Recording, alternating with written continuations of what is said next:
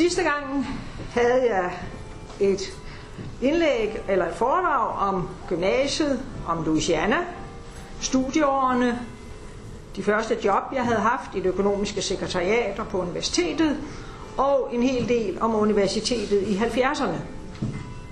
Og om begyndelsen på den familie, jeg har. Øh, jeg fortalte lige kort til sidst om, hvordan jeg blev ansat i Andelsbanken som 40-årig, og øh, nu vil jeg så gå videre med øh, Andesbanken. Trods min anderledes baggrund blev jeg taget vældig godt imod i Andesbanken. Jeg fik hurtigt et meget nært samarbejde med den næstyngste i direktionen, A.C. Jacobsen. Han var 8-9 år ældre end mig, men vi fandt hurtigt ud af, at vi havde faktisk de samme holdninger til tingene. Vi nå det samme, og vi supplerede hinanden godt på trods af, eller måske på grund af, at vi var meget forskellige. AC, som han altid blev kaldt, havde en traditionel bankuddannelse, var kreditmand til fingerspidserne og havde et enormt personkendskab. Jeg kom med helt andre erfaringer, men var til gengæld mere trænet i at skrive og formulere planer og strategier. Forskelligheden blev kun en styrke i vores samarbejde. Og det er nok noget, man tit skal tænke over. Det her, om det egentlig ikke er nemmere at samarbejde med mennesker, der er forskellige, men vil det samme. AC er nok den nærmeste samarbejdspartner og den eneste virkelige mentor, jeg har haft i mit liv. Andesbanken havde i nogle år været præget af svage økonomiske resultater og var økonomisk hæmmet af et meget stort filialnet. Så der var behov for at gøre et eller andet. Allerede i 1981, få måneder efter jeg var startet i banken, lavede AC og jeg en plan for omkostningsbegrænsninger. De to andre direktionsmedlemmer var helt enige og involveret i planen, og de deltog også begge aktivt i at præsentere planen for de forskellige fora, der skulle høre om den. Vi døbte den plan 85 for at præcisere, at dette var et flereårigt projekt. Det særlige ved planen, set ud fra den tids traditioner, og det er nok svært at forestille sig i dag, det var, at vi gjorde meget ud af at forklare tingene, forklarede sammenhængende med en simpel bankmodel, et regnestykke, der viste, hvor meget banken egentlig skulle tjene for at overleve med den gældende banklovskrav om egenkapital. Planen blev præsenteret for bestyrelse, repræsentantskab og bankens 54 lokalbestyrelser. Vi var fire, der skulle rejse ud til alle dem. Desuden præsenterede vi den for alle medarbejdere, både i hovedkontoret og afdelingerne. Der var selvfølgelig den helt forventede kritik, blandt andet fra personaleforeningen. Vi skulle ikke spare, men ekspandere os til en større indtjening. Men erfaringen siger nu, at en kraftig ekspansion i en bank sjældent er sund, hvad utrolig mange bankkriser i årenes løb har demonstreret. Faktisk lykkedes det at få en meget bred opbakning blandt medarbejderne. Man må huske, at bankmedarbejdere er uddannet til at læse regnskaber. De skal vurdere kundernes regnskaber. Derfor var der faktisk hos de fleste medarbejdere en erkendelse af, at bankens regnskabsresultater ikke var gode nok. En ung medarbejder fortalte mig et års tid efter planens lancering, at det var første gang, det gik op for ham og mange af hans kolleger, at bankens fremtid også var deres ansvar. Hvad end forklaringen var, det virkede.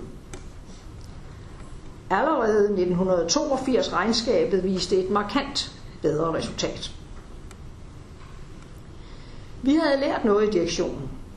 Vi havde nemlig lært, at vi kunne mobilisere medarbejderne, når de fik forklaret tingene ordentligt. Men denne mobilisering havde også den virkning, at chefer og medarbejdere rundt i landet blev mere selvbevidste. De begyndte at kræve større selvstændighed i beslutningerne. Der var blevet behov for en større decentralisering, og en kraftig begrænsning af reglerne om, at hovedkontoret skulle godkende alle mulige dispositioner. Når nu de lokale afdelinger havde vist, at deres målbevidste spareindsats blev afgørende for genopretningen af bankens økonomi, så ønskede de helt naturligt også større frihed. Og det førte så til anden fase, decentralisering. Vi nedsatte et udvalg under ledelse af den meget respekterede direktør for bankens store afdeling i Vejle. Alle medarbejdere blev opfordret til at sende eksempler på urimelige og unødvendige regler og manglende beføjelser ind til udvalget. Og udvalgets rapport gav der også anledning til en række ændringer. I det arbejde var jeg meget inspireret af en række artikler af svenskeren Jan Wallander. Wallander-navnet, det forbinder de fleste jo med en vis kriminalkommissær i Ystad. Men ham her, han var nu direktør i Svenske Handelsbank. Den mest velfungerende, større svenske bank viste det sig under kriserne et årti senere. Senere hen i livet, da jeg var nationalbankdirektør, mødte jeg den pensionerede Wallander under et besøg i Stockholm hos min svenske kollega. Wallander og jeg spiste frokost sammen og fik en god, rigtig god lang snak om værdien af decentralisering. Det var faktisk en stor oplevelse at møde sin gamle lærermester, som jeg aldrig havde set før, med 15-20 års forsinkelse. Det var i den periode, SAS slog sig op på slagordet Riv pyramiderne ned. Og vores marketingfolk var fikse til at gribe den og lave sloganet Vend pyramiderne på hovedet. Det blev meget synligt og var meget let at afbilde. Det blev besluttet at sende alle medarbejdere på et to-dages kursus i decentralisering. Kurserne blev populære og skabte et godt sammenhold. Ikke mindst fordi man mødte kolleger fra helt andre steder i banken, både fagligt og geografisk. Alle medarbejdere blev inviteret, men der var enkelte kvindelige medarbejdere, der ikke fik lov at deltage, fordi det syntes deres mand ikke om. Men sådan var det dengang. Banken hyrede et konsulenthus til at stå for kurserne. Det var mit første møde med konsulentbranchen, og jeg lærte to ting, som jeg huskede senere i livet, når brug af konsulenter blev overvejet. Jeg oplevede, at lederen af konsulenterne formulerede et oversmart slogan for hele processen, nemlig, det skal være lettere at få tilgivelse end at få tilladelse. Det præsenterede han i sin fremlæggelse af kursusprogrammet for en stor forsamling. Han havde så den utrolige frækhed at sige, at det var mig, der havde formuleret det. Jeg ville aldrig udtrykke mig på den måde. Men jeg blev alt for befippet til at protestere i det rette øjeblik. Og det havde nok også skabt en pinlig situation, som ikke ville være gavnlig for det overordnede formål. Og jeg må jo være helt ærlig og erkende, at selvom sloganet dybest set er noget sludder, så virkede det. Og så er det jo ret beset ret ligegyldigt, at jeg følte mig fuppet. Den anden erfaring var, at konsulenterne i deres rapport straks stillede forslag om supplerende undersøgelser og projekter og yderligere kurser. Det er et udbredt salgstrik, som nærmest er obligatorisk for konsulenter, har jeg senere erfaret. De meget få gange senere i mit liv, hvor jeg har brugt konsulenter, har jeg sørget for på forhånd at præcisere, at vi ikke ønskede sådanne forslag. Skulle vi få behov for det, så kan vi jo altid bede om det.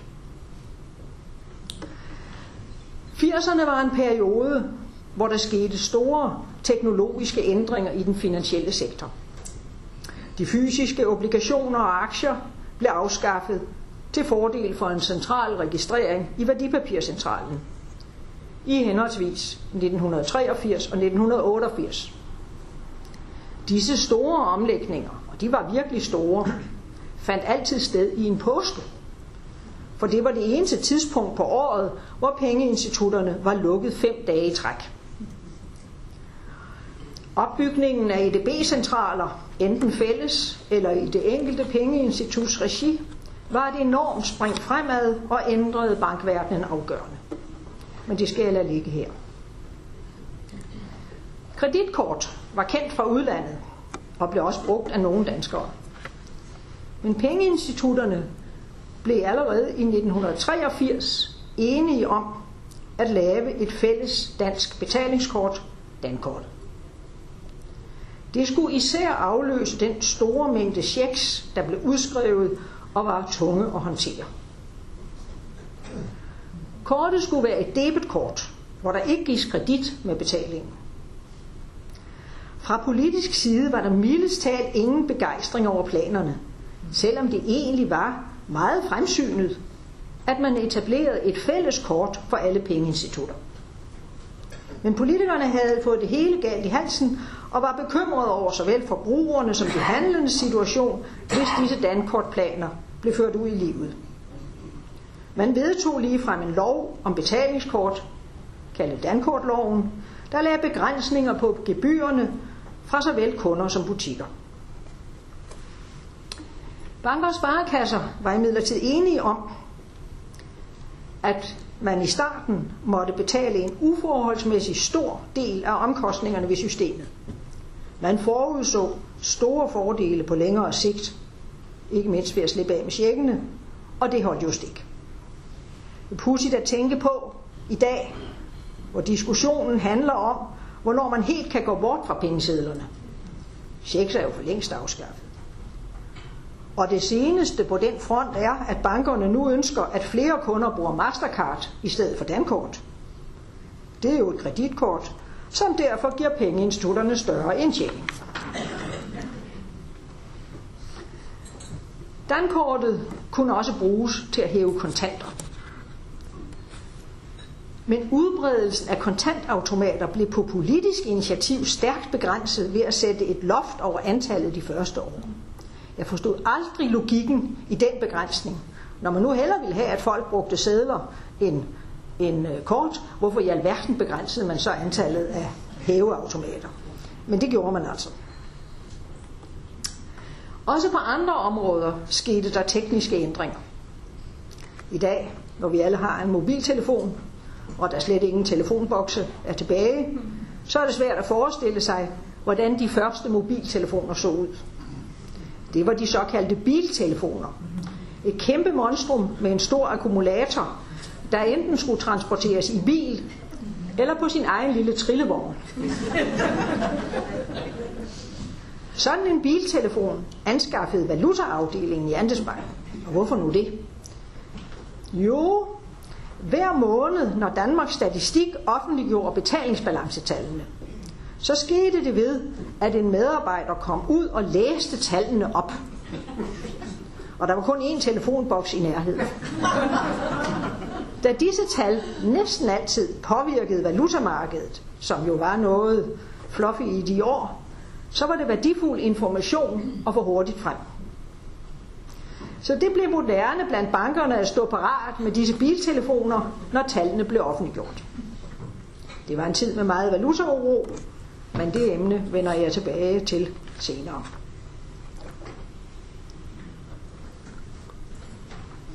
I anden halvdel af 80'erne begyndte en række mindre og mellemstore pengeinstitutter at få problemer. I de fleste tilfælde blev de overtaget af et større pengeinstitut, ofte ved Finanstilsynets mellemkomst. Vi blev således kontaktet i slutningen af 1987 af ledelsen i den daværende Hellerup Bank med ønsket om at drøfte fusion med Andelsbanken. Hellerup Bank var i vanskeligheder, og tilsynet havde direkte opfordret dem til at tage kontakt med os. Årsagen var, at filialstrukturen i Hellerup Bank supplerede Andelsbankens filialnet ganske udmærket. En aftale blev forhandlet på plads og vedtaget af de kompetente organer i foråret 1988. Andelsbanken klarede sig økonomisk godt i 80'erne, men vores størrelse var et problem på sigt. Vi havde for mange, for små filialer og en række store kunder, der voksede kraftigt.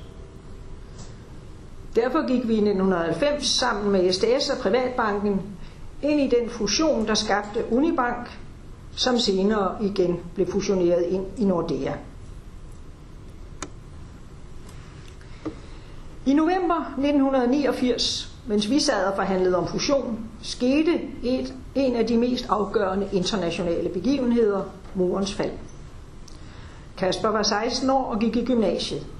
Han besluttede lynhurtigt, at han ville rejse til Berlin sammen med en klassekammerat for at opleve denne begivenhed på stedet. Det var en rigtig god idé, og jeg tror, den oplevelse præger hans holdning til Europa den dag i dag. Det blev også virkelig den afgørende begivenhed for udviklingen i Europa, både økonomisk og på sigt for EU-struktur. Den tyske genforening var en stor byrde, selv for den bumstærke tyske økonomi. Men holdningen wir schaffen das prægede tyskerne dengang, selvom lige netop den sætning først blev brugt mange år senere om en anden situation, der også krævede solidaritet. Tyskland fik derfor i begyndelsen af 90'erne stigende inflation, fordi omkostningerne ved genforeningen var meget store og belastede økonomien. Den tyske centralbank, Bundesbank, holdt derfor en forholdsvis høj rente. Det er ude ikke de mindre stærke økonomier, og det var de fleste andre, som deltog i valutasamarbejdet. Det førte til en stribe valutakriser, som jeg senere vil sige en hel del om. Bagefter er det jo klart, at murens fald skabte et helt andet Europa. Og selvom det heller ikke er problemfrit, så er der næppe nogen i dag, der ønsker sig tilbage til opdelingen i Øst- og Vesteuropa.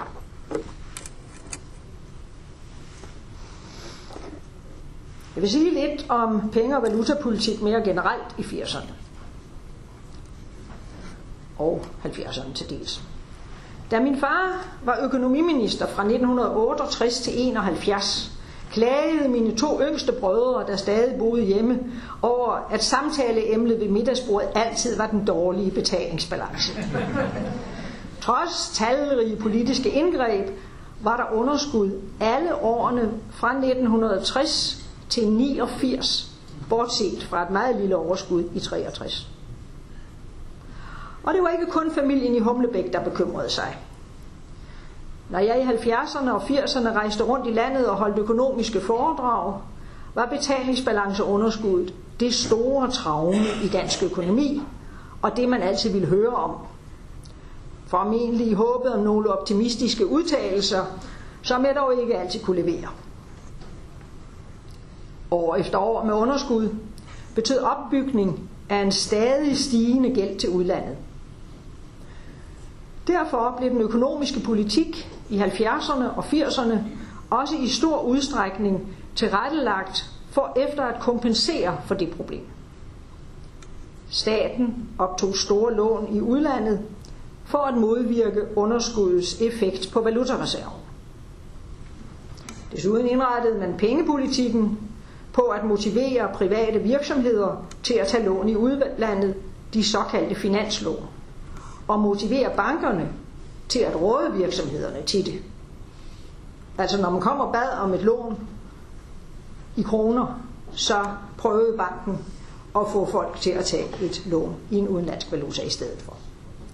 Sådan var systemet indrettet. Det naturlige middel ville selvfølgelig have været danske renteforhøjelser. Men af politiske grunde havde man ikke lyst til at forhøje renten af den grund. Den var som også høj nok i forvejen. I begyndelsen af 80'erne nåede obligationsrenten op omkring 20 procent. Man tydede så i stedet til de såkaldte kvantitative restriktioner i 70'erne og 80'erne. Mest kendt blev udlånsloftet fra 70'erne, der begrænsede bankers og sparekassers udlån. Og som jo klart havde den virkning at begrænse konkurrencen mellem pengeinstitutterne. Udlån var jo knap knapt gode. Men der var også forskellige andre pengepolitiske indgreb i 70'erne og 80'erne. Formelt set skete det i form af aftaler i gåseøjne mellem Nationalbanken og pengeinstitutternes organisationer. Dette skyldtes, at Nationalbanken ikke havde hjemmel i loven til at indføre sådanne begrænsninger. Men Nationalbanken og pengeinstitutterne kunne hurtigt blive enige om, at man skulle prøve at undgå lovindgreb. Så så ville man hellere indgå mere eller mindre frivillige aftaler.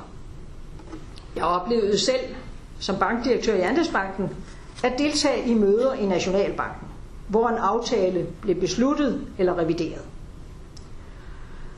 Processen bestod i, at Nationalbankens direktion fremlagde en kort pressemeddelelse, der var stemplet udkast. Den læste de fremmødte direktører fra pengeinstitutterne så igennem og nikkede til. Hvad ellers?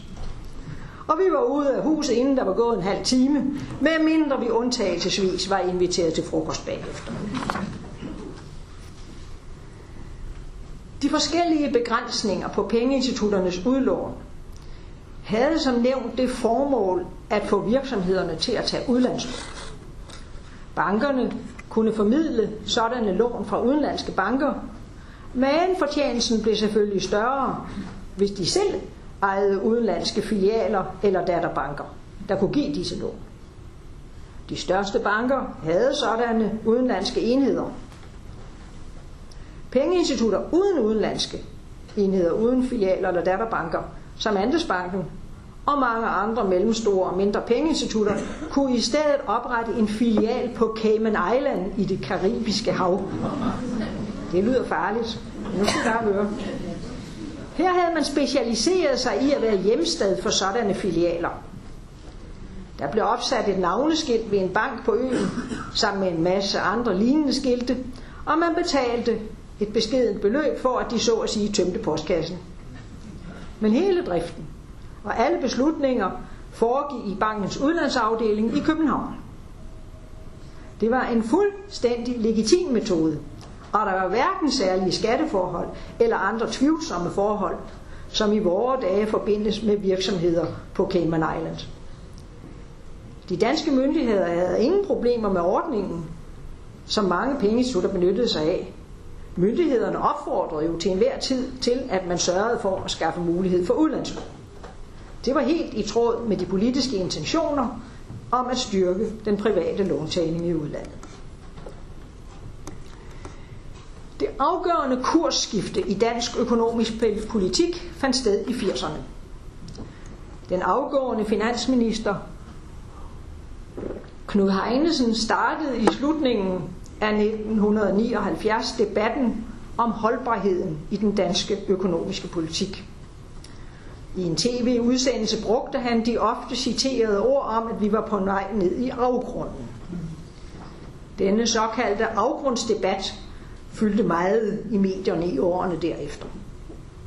Statsminister Anker Jørgensen måtte i 1982 erkende, at regeringen ikke magtede at styre økonomien, og uden valg gik regeringen af og gav plads til firekløverregeringen. Poul Slytter blev statsminister, og Henning Christoffersen blev finansminister. Regeringen erklærede, at nu ville den føre fastkurspolitik. Virkelig fastkurspolitik. Men det havde mange regeringer sagt de sidste mange år, uden at gøre det. Tværtimod var 70'erne præget af, at Danmark devaluerede kronen, så snart lejlighed bød sig. Men firekløver-regeringen gennemførte fastkurspolitikken fra 1982. Og denne politik har nu tjent Danmark godt de sidste 36 år. Har klaret både valutaspekulationer, euroafstemninger og finanskriser i de mellemliggende år. Og Henning Christoffersens eftermæle er med rette, at han var dansk fastkurspolitiks fader. Fastholdelsen af kronekursen blev en sej kamp, og Slytterregeringen foretog flere stramninger for at begrænse det private forbrug. Mest berømt blev kartoffelkuren fra 1986. Det skyldtes nu ikke, at de indførte tiltag var specielt effektive sammenlignet med alle de andre kurer, man indførte i de år. Men den fik navn efter sin hastevedtagelse i efterårsferien, kartoffelferien. Og navnet signalerede, om ikke fattigdom, så mådehold og var dermed et rigtig godt navn for det, regeringen ønskede at opnå. Belønningen for fastkurspolitikken, da folk begyndte at tro på den, var et betydeligt rentefald, efterhånden som politikken vandt større troværdighed. I 1990 fik Danmark for første gang i årtier overskud på betalingsbalancen. Men prisen for resultatet var desværre en høj arbejdsløshed. Med den undertitel, jeg uofficielt har givet denne foredragsrække, nemlig et kvindeliv i mands minde, så kan jeg jo ikke helt undlade også at tale om emnet kvindelige ledere. Jeg vil slet ikke gå ind i dagens debat, men sige lidt om de mange diskussioner og forskellige holdninger, dette emne har givet anledning til i de sidste 35-40 år. Den periode i mit liv, hvor jeg egentlig beskæftigede mig mest med det spørgsmål, var fra midten af 80'erne, hvor der begyndte at blive en lidt bredere interesse for emnet i Danmark. Indtil da havde man mest anset kvindelige ledere for at være de undtagelser, der bekræftede reglen om, at det var mænd, der indtog lederstillingen. I 1984 skrev jeg et indlæg i en antologi. Antologien hed Kvindens plads om kvindelige ledere og var redigeret af Annelise Bistrup og Mette Vinge. Jeg har bogen endnu, og jeg har genlæst mit indlæg her 35 år senere og også læst gamle noter til en række foredrag og diskussionsindlæg om emnet fra samme periode. Jeg blev egentlig lidt overrasket over, at jeg stadig stort set har de samme grundholdninger som dengang. Men det er klart, at den omsaggribende debat, der har været siden, har bidraget til at nuancere tingene. Min helt overordnede holdning er, at det er godt at have en blanding af mænd og kvinder i ledelsen.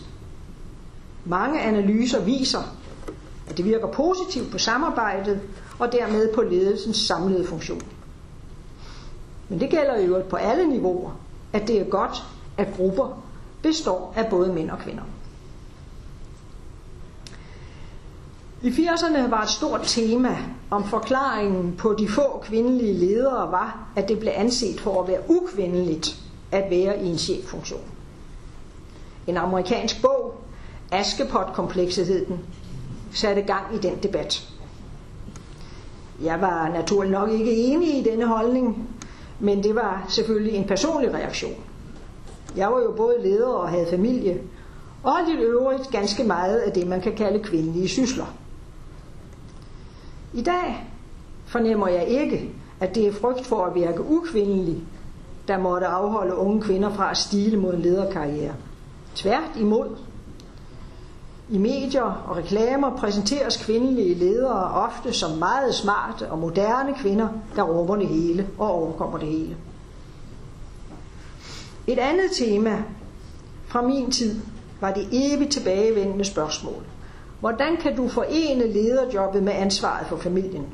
Underforstået med hovedansvaret for familien. Jeg fik ofte det spørgsmål. Og stadig i dag oplever kvinder, der får et stort lederjob, at blive spurgt om det samme. Ofte fra kvinder i den ældre generation, som har levet et andet liv med hele eller større ansvar for familien. Men også yngre journalister kan som en stadig finde på at stille det spørgsmål, som man jo aldrig ville stille en mand. Mange lederjobs kræver en del fravær, for eksempel på grund af rejser. Men det er jo ikke sådan, man ikke kan lave andet.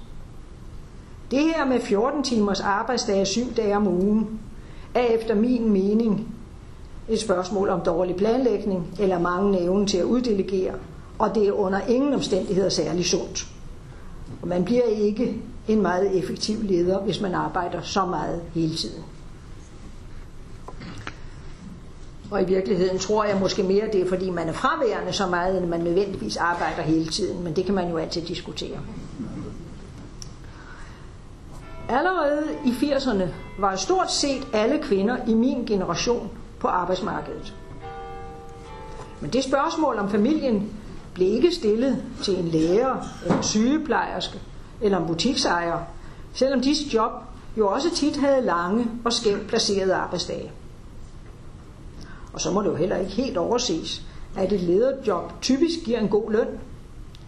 I stedet for at bruge mere indkomsten til at rejse, øh, rejse på flere rejser eller i øvrigt øge forbruget, så kan man jo købe sig aflastning.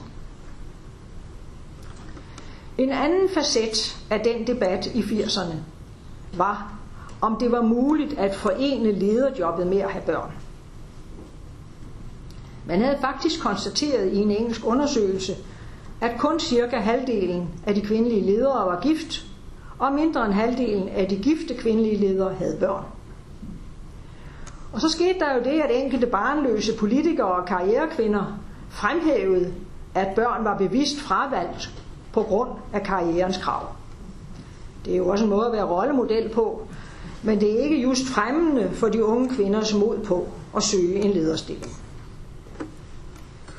I dag anses det heldigvis for en selvfølge, at også kvindelige ledere har børn.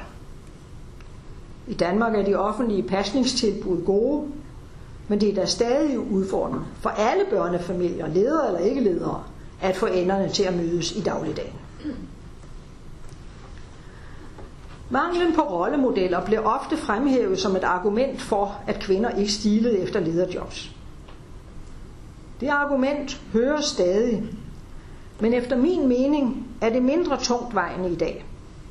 Der er faktisk mange kvindelige mellemledere. Mediedebatten har det med at fokusere på de absolute topstillinger, hvor kvinderne er massivt i mindretal. Men for de unge kvinder, der skal motiveres til at stile efter en karriere, er det jo mellemlederne, de møder i det daglige, og som er deres rollemodeller. Og ikke de kvinder, der havner på forsiden af børsen. Debatten om kvindelige ledere blev ganske langsomt mere udbredt i 80'erne. Andelsbanken lavede i 1986 en undersøgelse blandt de kvindelige medarbejdere om deres karriereforhold. Denne rapport fandt jeg i mine gamle papirer sammen med referater fra møderne i den gruppe, der skulle følge op på resultaterne. Jeg fandt også en udateret side med min egen håndskrift, der rummede en konklusion på bankens holdninger. Jeg gætter på, at teksten er direktionens konklusion efter debatten i banken. Men jeg er ikke helt sikker på, hvad det, hvad det skulle bruges til. Den lød sådan. Andelsbanken vil arbejde aktivt på at få flere at få kvindelige ledere på alle niveauer. Det forudsættes, at stillinger besættes med de bedst, den bedst kvalificerede ansøger. Banken vil derfor arbejde for, at flere kvinder tilskyndes til at kvalificere sig og til at søge lederstillinger. For at sikre dette skal kvinderne støttes specielt i deres karriereudvikling, ligesom hele karriere- og kvalifikationsbegrebet skal vurderes med henblik på at fjerne de eventuelle elementer, der ikke er kønsneutrale. Det var konklusionen efter den rapport, der var blevet lavet i banken, og det var formuleringer for 30 år siden, men det er jo ret tæt på, hvad man ofte siger i dag. Når det drejede sig om kvindelige bestyrelsesmedlemmer, var interessen faktisk større i 80'erne.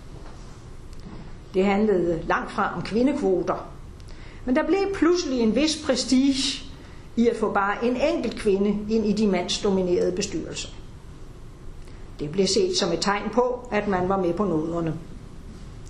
Jeg husker to situationer, som berørte mig, hvor det direkte blev fremhævet. I de sidste år i Andesbanken var jeg medlem af Bankforeningens bestyrelse. Blandt andet et par år under den myndige ledelse af Tage Andersen, daværende direktør i Danske Bank. I den forsamling følte mig i begyndelsen en lille smule fremmed. Normalt glemmer jeg det helt, når jeg er ene kvinde blandt mange mænd. Men i den forsamling af meget magtfulde og meget selvbevidste mænd påvirkede det mig faktisk lidt. Men Tage Andersen gjorde noget, jeg følte som et ridderslag. Bankforeningens bestyrelse deltog i et nordisk møde med de andre landes tilsvarende bestyrelser. Det var på Island, og Tage Andersen skulle holde festtalen ved middagen. Her fremhævede han den danske delegation. Den var mere moderne og fremtidsorienteret end de andre landes. Danmark havde jo i delegationen både en mand med fuldskæg og en kvinde. Nu kan der jo være delte meninger om at blive sammenlignet med fuldskæg. Men der var ingen tvivl om, at han mente det positivt. Han havde ikke sagt det, hvis han ikke havde accepteret mig som kollega. For han var et fint menneske, der i denne scene var lojal nok. En gang i 1987 fik jeg en telefonopringning fra statsministeren. Poul Slytter spurgte, om jeg ville indtræde i bestyrelsen for Storebæltsforbindelsen, som det var besluttet at bygge. Mit svar var, det måtte jeg desværre ikke, da det var imod banktilsynets regler for, hvad bankdirektører måtte. Men det lå statsministeren sig nu ikke påvirke af. Han sagde direkte, at det af politiske grunde var absolut nødvendigt at få en kvinde med i den bestyrelse. Og da det i øvrigt også manglede en, som vidste noget om international lånetagning, så ville det passe meget godt. Den sag med banktilsynet skulle han nok ordne. Statsministeren leverede varen, og jeg fik nogle spændende år i den bestyrelse. Storebæltsforbindelsen kaldte på meget stærke følelser i befolkningen. Alle havde jo i årtier klaget over lange bilkøer i Nyborg og Korsør. Og Storebæltskaffen var virkelig et hadeobjekt. Men det ændrede sig pludselig, da et lille, men meget højrystet mindretal i medierne krævede beslutningen omgjort. Nu var færgerne på Storebælt pludselig en vigtig del af den danske kulturarv. Og afbrydelsen af køreturen mellem Øst- og Vestdanmark var helt afgørende for trafiksikkerheden. Hertil kom hensynet til muslingebankerne i Storebælt, og hensynet til de mennesker, der fik klaustrofobi af at køre med tog igennem en tunnel. Der måtte faktisk udstedes løfte om særlige busser over broen, så togrejsen kunne undgå tunnelen. Når man bagefter ser, hvad der faktisk skete, så forstummede alle disse dommedagsprofetier med det samme. Bussen over broen fik ingen passagerer, folk tog termokanner med, og muslingerne fandt sig men ud af, at bropælerne udgjorde glimrende levesteder. Vi kom alle til at elske Storebæltsforbindelsen. Jeg var med i bestyrelsen et par år, men besluttede at gå ud kort efter jeg var kommet til Nationalbanken.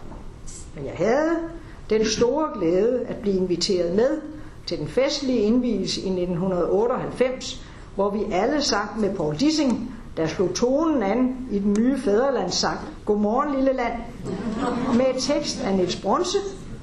Den er da heldigvis fundet værdig til en plads i højskolesangbogen, som I lige har oplevet.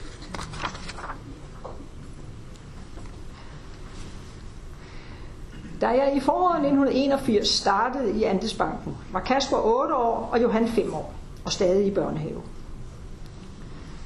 Vi var i 1980 flyttet fra sortedamdosering til en større lejlighed på Grønningen over for Kastellet. Et dejligt sted, hvor jeg stadig bor. Børnene var begge to meget legebørn, og der var legoklodser overalt. Min svigermor, der var pensionist, var meget hjælpsom med børnepasning, og vi havde en glimrende rengøringshjælp, der kom to gange om ugen. Om fredagen hentede min mor børnene efter skole eller børnehave, og de blev så bragt tilbage lørdag efter formiddag. Den hjælp, jeg fik fra bedsteforældrene, var uvurderlig. Det tænker jeg tit på i dag, når jeg selv giver en hjælpende hånd med at passe børnebørn. Da Kasper var omkring 9 år, opdagede han teatret. Jeg tog ham med i det kongelige teater til inden for murene, og han var meget begejstret. Men det blev helt overskygget, da han et par dage senere med sin far kom ind og så Carmen med Edith Guillaume i hovedrollen. Kasper blev vildt betaget af forestillingen og ville se den igen og igen. Og så ville han se alle de andre operer, der gik på det kongelige teater, og også gerne alle andre forestillinger. I begyndelsen gik en af os med ham, men det blev hurtigt lidt trættende. Og han kunne også sagtens gå alene. Dengang færdedes børn jo selv i, i trafikken. Men det fik han jo så også jævnligt lov til. Selvom det var os, der betalte, var Kasper alligevel utilfreds med, at han ikke kunne købe billetter til ungdomspris, fordi han ikke var gammel nok. Vi sagde til ham, at så måtte han jo klage. Og så skrev han en klage til teatret, der vist nok dengang havde noget, man kaldte et tilsynsråd, for at få det ændret, da han ikke syntes, det gav mening med en nedre aldersgrænse. Det fik han skam ret i, og det blev ændret, og gælder den dag i dag. Hverken Henning eller jeg er særlig musikalske, men hvad vi ikke havde givet ham i gener, kunne vi jo give ham af muligheder. Så han fik lov at gå hyppigt i teateret og senere også at følge operakurser på aftenskolen, samt at tage med på deres opera-grupperejser til Aarhus eller udlandet. Men også her kom der byråkratiske forhindringer. Efter han havde deltaget et par sæsoner, blev hans tilmelding pludselig afvist. Man skulle nemlig anføre personnummer for at få pensionistrabat. Og, og Kaspers personnummer betød, at han blev helt afvist. Så selvom jeg naturligvis gerne ville betale fuld pris, så jeg måtte ringe til kommunen og blev stillet om fra den ene til den anden, uden at nogen kunne forholde sig til en så besynderlig problemstilling. Endelig blev jeg omstillet til en kontorchef, der gjorde sig umage for at forstå situationen og gav tilladelsen, selvom man ikke var sikker på, at der var nogen hjemmel til det. Mange år senere, da Kasper var operachef, var jeg som så ofte inde til en forestilling. I pausen kom en mand hen til mig og præsenterede sig som den kontorchef, der mange år tidligere havde tilladt Kaspers deltagelse på aftenskoleholdet. Og vi to blev hurtigt enige om, at det havde da været en dispensation, dispensation med store konsekvenser. Den periode blev i øvrigt præget af, at Henning og jeg flyttede fra hinanden. Det gik som med så mange andre ægteskaber i vores generation, men var heldigvis meget fredsomligt i relation til børnene. I første omgang blev Henning boende i København, og børnene og jeg blev boende i lejligheden på Grønningen. Vi ordnede det sådan, at Henning kom over og boede på Grønningen, når jeg var på rejser, hvad jeg var meget tit. Det betød, at børnenes hverdag blev minimalt påvirket af de praktiske forhold. Et par år senere flyttede Henning til Torshavn, men der var børnene så store, at de selv kunne rejse op og besøge ham. Da han senere flyttede tilbage til København igen, var det børnene selv, der aftalte, hvornår og hvordan de var sammen. Kaspers teaterinteresse smittede selvfølgelig af på os andre. Og Johan kom derfor også tidligt med i teateret. Han blev begejstret for ballet, og så ville han gerne prøve det. Det fik han lov til. Han blev tilmeldt til en privat balletskole i Fjordstræde, Else Knipschilds balletskole, ganske tæt ved Sales seminarieskole, hvor begge børn gik. Johan var eneste dreng mellem mange tylstruttende småpiger.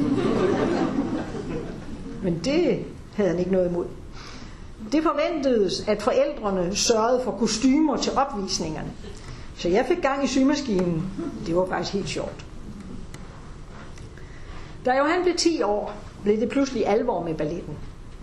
Han havde hørt fra nogle af pigerne på balletkurset, at der var optagelsesprøve på balletskolen på det kongelige teater. Og det ville han også gerne prøve. Jeg var noget forbeholden, må jeg ærligt indrømme. For det er jo en temmelig speciel tilværelse, balletbørn får. Men han insisterede, og endte også med at få lov. Han gik til prøven, kom på et par ugers kursus og blev derefter optaget, så han startede efter sommerferien 1986. På balletskolen blev Johan gode venner med Thomas Lund. Thomas var halvandet år ældre og gik en skoleklasse over Johan, men de startede sammen på optagelseskurset og gik også på samme hold til balletundervisningen. Drengene var ofte med i balletforestillinger om aftenen og havde derfor 4-5 mellemtimer fra skolen sluttede til forestillingen begyndte. Det blev over til en vane, at Johan tog Thomas med hjem på Grønningen i disse mellemtimer. Tit blev Thomas også og overnattede, så han sparede turen til Allerød sent om aftenen. Og ind igen til byen næste morgen, hvor de skulle møde kl. 8 til morgentræning. I de følgende år var der også andre af drengene fra balletskolen, der mere eller mindre boede hos os i perioder. Vi boede jo et meget praktisk sted. Det var livligt, men også fantastisk hyggeligt. Drengenes teaterinteresse blev ikke kun dyrket på det kongelige teater. De spillede dukketeater i mange år. Det startede med den klassiske model af gamle scene, købt hos Prior dukketeaterforretning på Købmagergade. I begyndelsen med præfabrikerede forestillinger som Robin Hood og Gyngehøvdingen. Teatret var på klassisk vis opstillet i en dobbeltdør mellem to stuer, og jeg havde syet teaterrådet velurgardiner til at indramme døråbningen. Det var meget flot. Men ambitionerne var stigende, så de begyndte selv at lave figurer og kulisser. Efter et par år fik vi mulighed for fra et dødsbo at købe et meget fint dukketeater, der også viste gammel scene, men var lavet i træ og med mange smukke detaljer. Det blev indviet med en festforestilling i januar 1989. Dette dukketeater dannede i flere år rammen om de stadig mere ambitiøse forestillinger, som Kasper, Johan og Thomas frembragte. Selv Wagner var på programmet. Men var lidt, de var lidt lange for tilskuerne, må jeg endnu ærligt indrømme. Men der var skam også et tekstanlæg, bestående af skærmen på vores Amstrad-computer. Når dukketeatret spillede en opera eller musical, kom lyden fra en CD på husets musikanlæg, og teksten var så kodet ind på computeren. Ja, det var den tids overtekster. På den måde lavede drengene også Les Miserable, som var et af tidens største musical hits, og her var figurer og kulisser også fremstillet af dem selv.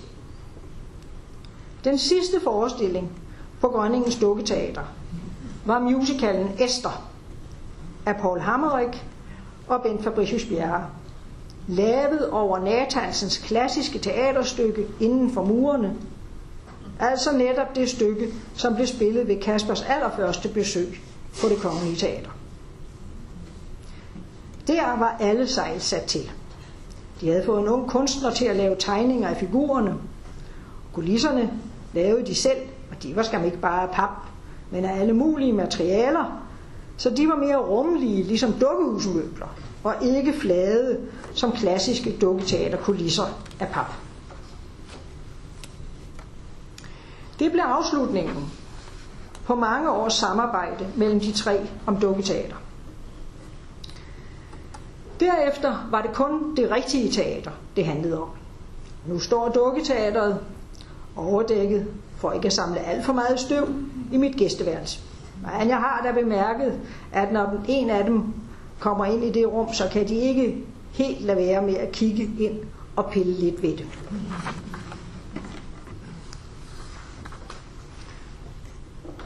Lige et øjeblik.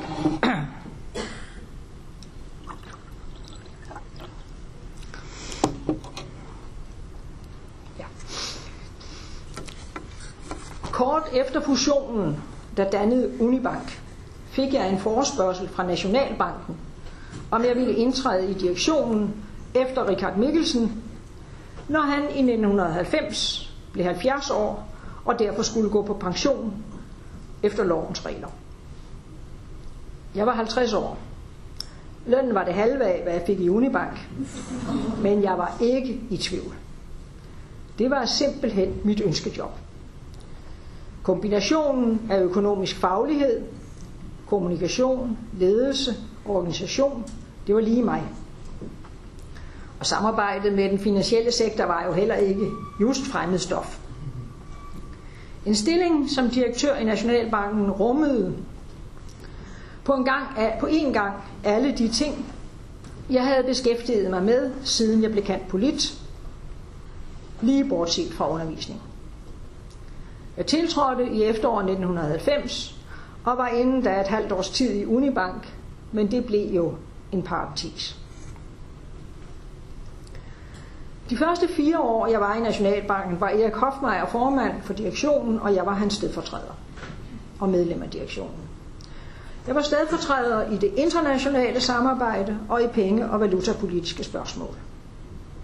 Min kollega Ole Thomasen havde ansvaret for Nationalbankens administrative afdelinger og for sædetrykkeriet. Det var på visse områder en meget stor overgang fra Andesbanken til Nationalbanken. Også mere, end jeg havde troet. Andesbanken havde med decentralisering bidraget til at fjerne meget topstyring og havde bidraget også til en mere åben kultur og en bredere kommunikation. Nationalbanken var helt anderledes. De fleste centralbanker var dengang meget topstyret, og deres monopolsituation havde ikke rigtig givet behov for at ændre til mere moderne ledelsesprincipper. Da Hofmeier yderligere havde været direktionsformand i mere end 25 år, var der meget naturligt ikke sket så meget i retning af tidsvarende ledelse. Nationalbanken var i begyndelsen af 90'erne præget af en skriftlig kultur rettet mod direktionens briefing, som en iagtager engang formulerede det. Cheferne var i stor udstrækning oversagsbehandlere, og der herskede en udbredt nulfejlskultur. Der blev heller ikke afholdt ret mange møder. Man holdt naturligvis de formelle møder i repræsentantskab og bestyrelse. Det stod jo i loven. Men de var også mere præget af orientering end af debat. Og det var i hvert fald en modsætning til bestyrelsesmøderne i Andelsbanken, kan jeg godt hilse at sige. Der blev kun yderst sjældent og uden nogen fast kadence holdt direktionsmøder. Beslutningerne blev i stedet truffet ved, at direktionssekretæren fra Mortorst skrev et notat, som i et enkelt eksemplar blev sendt til cirkulation i direktionen. Når Hofmeier havde læst det, satte han flueben ved sine initialer i øverste højre hjørne og sendte det videre til de to direktionskolleger.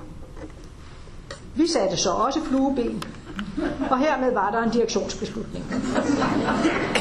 Hvis vi ville have noget ændret, lavede direktionssekretæren et nyt notat, der kom gennem den samme procedure.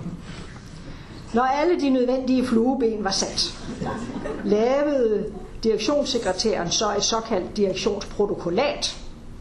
Det gjorde det ud for et direktionsreferat, i det det rummede præmisser og beslutninger. Nu er det jo ikke sådan, at direktionen ikke talte sammen. Det gjorde vi da dagligt. Det skete mest i forlængelse af de daglige morgenbriefinger om markedssituationen, eller over frokosten i direktionens spisestue de dage, hvor der ikke var gæster. De møder fra begyndelsen af 90'erne, som jeg genfinder, når jeg kigger i mine gamle lommebøger, dem har jeg nemlig gemt, er især møder af redaktionel karakter. Møder om årsberetningerne eller artiklerne i kvartalskriftet. Der var hverken ledermøder eller samarbejdsudvalgsmøder eller lignende. Da Hofmeier fyldte 70 år i december 94, udpegede regeringen mig til hans afløser som formand for direktionen. Min direktørstilling blev ved den lejlighed overtaget af Jens Thomsen, der var departementschef i Økonomiministeriet. Han havde varetaget den løbende kontakt mellem regeringen og Nationalbanken. Jeg havde haft et usædvanligt godt samarbejde med Jens i hans tid som departementschef. Og vi fik også et rigtig godt samarbejde i de år, vi begge sad i direktionen. Et par år efter gik Ole Thomasen på pension, og Torben Nielsen, som jeg kendte fra Unibank, overtog hans stilling.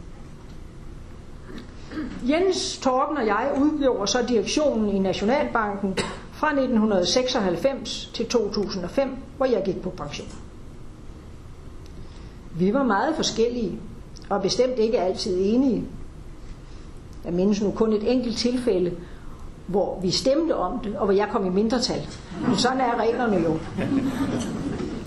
Men vi respekterede hinanden og arbejdede godt sammen, både i det daglige og ikke mindst, når valuta eller bankkriser spidsede til. Vi mødes stadig nu, mange år efter, og spiser frokost et par gange om året og udveksler synspunkter på verden af i dag. En mere systematisk mødestruktur var noget af det første, vi ændrede. Men hele organisationen var så grundfæstet i den skriftlige tradition, at det slet ikke var let at løbe i gang. Folk var vant til, at alting skulle stå på et stykke papir. Danmarks Nationalbank er en særlig institution, som nok er offentlig, men ikke en del af den statslige administration. Formelt er der tale om en selvejende institution, hvis kontakt med regeringen sker via den kongelige bankkommissær, som normalt er økonomiminister. Nationalbanken kom til verden efter statsbankerotten i 1813. Nationalbankens fødselsdag er 4. juli 1818. Så i sommer fejredes bankens 200 års fødselsdag med reception, seminar, festskrift og festmiddag, og hvordan man ellers fejrer gamle damer. Centralbanker er nemlig hundkøb. Bank of England kaldes The Old Lady, og Bundesbank hedder Die Bundesbank. Nationalbankloven er fra 1936, så den er fire år ældre end mig. Verden og finansmarkederne har jo unægteligt udviklet sig en hel del, siden loven blev vedtaget. Og derfor er meget af det, der står i loven, ikke relevant længere. Og det meste af det, Nationalbanken foretager sig i vore dage, står ikke i loven. Det har enkelte kuriøse konsekvenser. Især at repræsentantskabet en gang i kvartalet skal sende en indstilling til den kongelige bankkommissær, altså økonomiministeren, om, at der dispenseres fra kravet om gulddækning for sædelomløb i de næste tre måneder. Hvis I vidste, hvor mange røverhistorier der har været i årenes løb om, hvordan man kunne forhindre dette bud i at nå frem med, med denne dispensation, og så stille nede i hovedkassen med en, en øh, sædel og bede om guld. Det er så noget, der egner sig til røverhistorier. Men det stod i loven, så det skulle vi. Efterhånden som behovene er opstået, har Nationalbanken med regeringens accept tilpasset sin virksomhed inden for lovens brede rammer. Og så vil jeg slutte her for i dag, nu klokken 6. Det kan vi nok høre om et øjeblik. Og så fortsætter jeg næste gang med det næste om Nationalbanken.